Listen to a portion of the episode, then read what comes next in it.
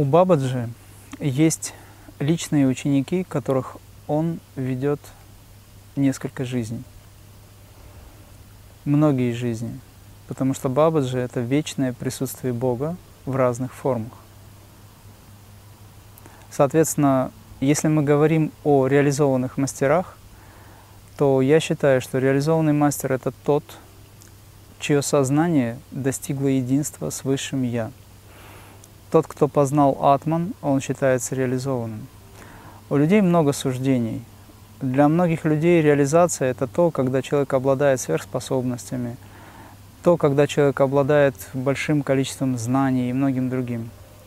А есть святые, которые не знают многое, но они остаются святы разные реализации. Если мы говорим о серьезной реализации, то это познание истины внутри себя. Соответственно, если мы говорим о познании истины, то речь идет о том, что внутреннее отношение этого мастера ко всему, оно рассматривается с точки зрения Адвайта Веданты, не двойственности. Поэтому Бабаджи Нагарадж – это то высокое нечто – которая воплотилась в 203 году и развивалась. У Бабаджи Нагарадж очень высокая сущность.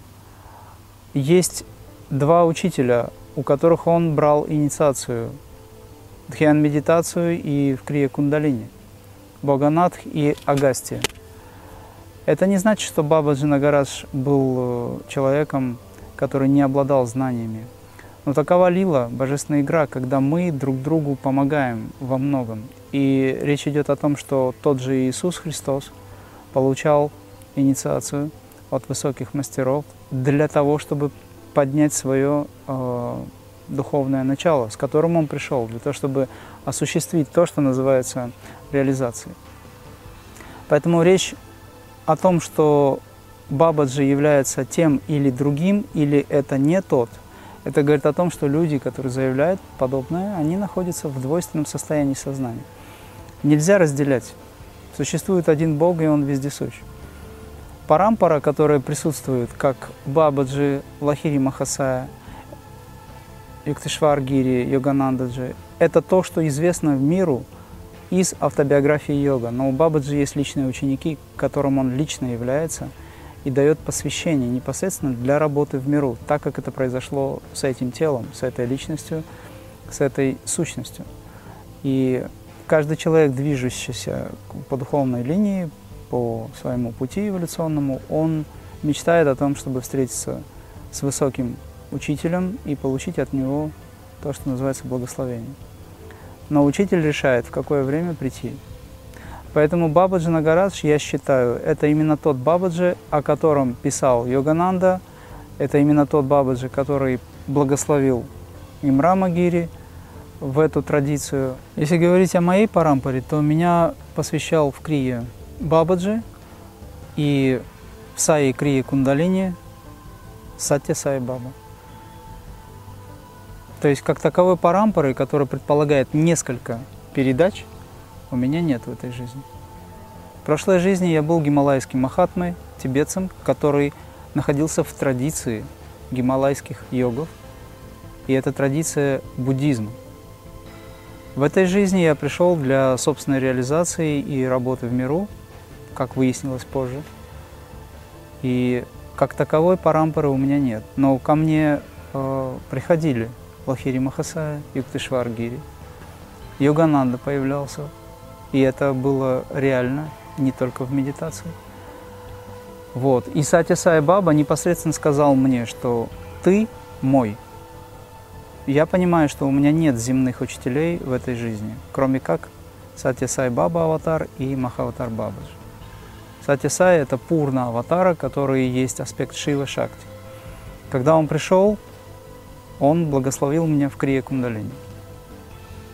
И тогда благодаря этой высокой помощи удалось познать, что есть на самом деле Дух Святой.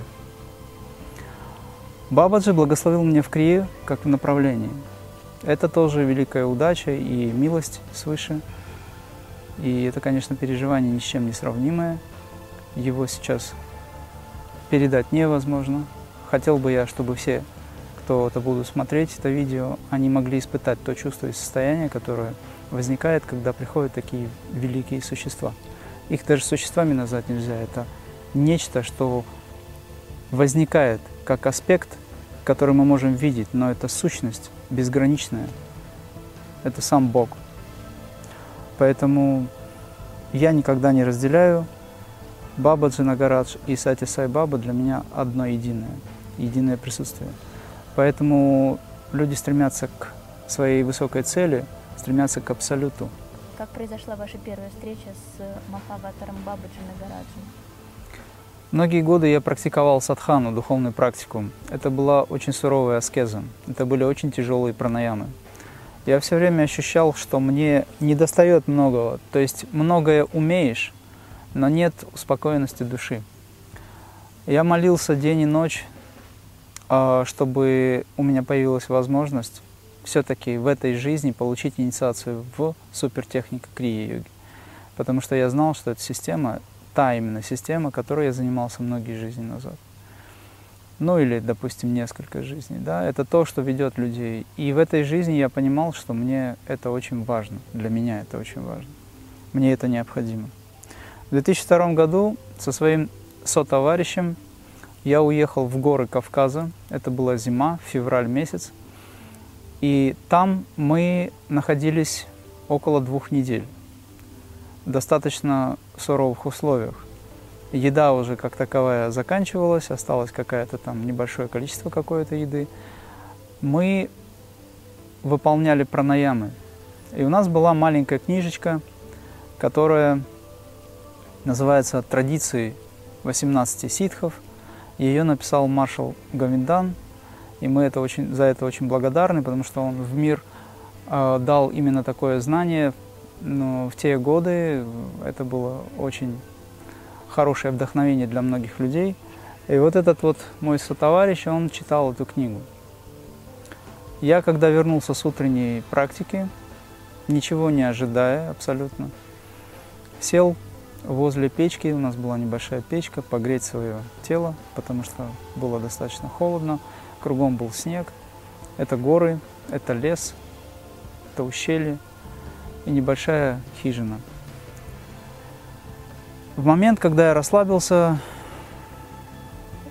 со стороны северной части стены открылось пространство, и физически возник Шри Аурабинда. Аурабинда с вами Кхош. Это очень высокая душа, это считается аватаром в Индии, сущность. Он оставил труд интегральной йоги, я в тот момент был немного смущен, поражен и очень сильно обрадован вместе одномоментно. У меня появились мысли, почему он пришел, зачем, для чего и все такое. Это работа ума, который был очень сильно заинтересован, польщен, может быть, обрадован. Но поскольку я был в глубокой э, такой расслабленности после пранаямы, я не позволил себе думать так интенсивно. Между тем, Аурабинда смотрел на меня живым лицом.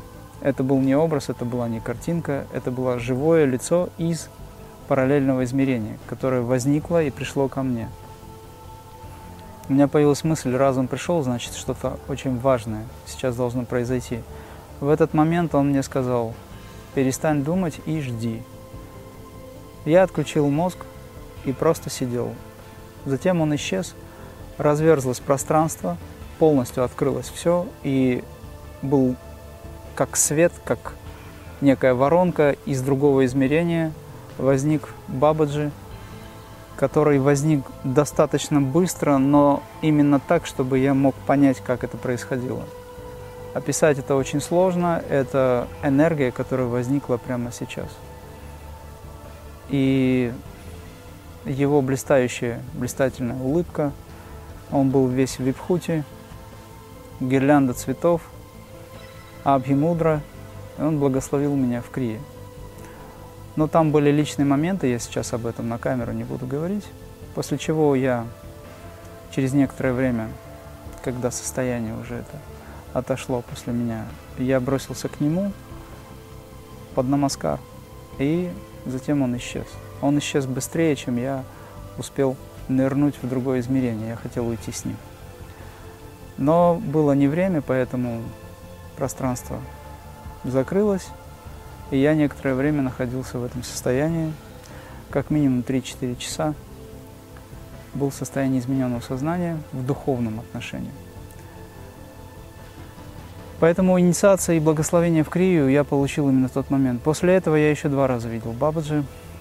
И другая, одна из форм Бабаджи была в женском теле. Это была уникальная встреча. Он дал мне понять, что это он. Сначала я его не узнал, но я чувствовал, что это непростое а, нечто, да, скажем так. Было трудно назвать его женщиной непосредственно и мужчиной. И когда я встретился, потом мне было четко ясно дано понимание, что это именно Бабаджи, что это он. И мы с ним поговорили. Он мне сказал то, что я должен сделать, и вышел из того помещения, где мы встречались. И когда он вышел, он закрыл за собой дверь и исчез.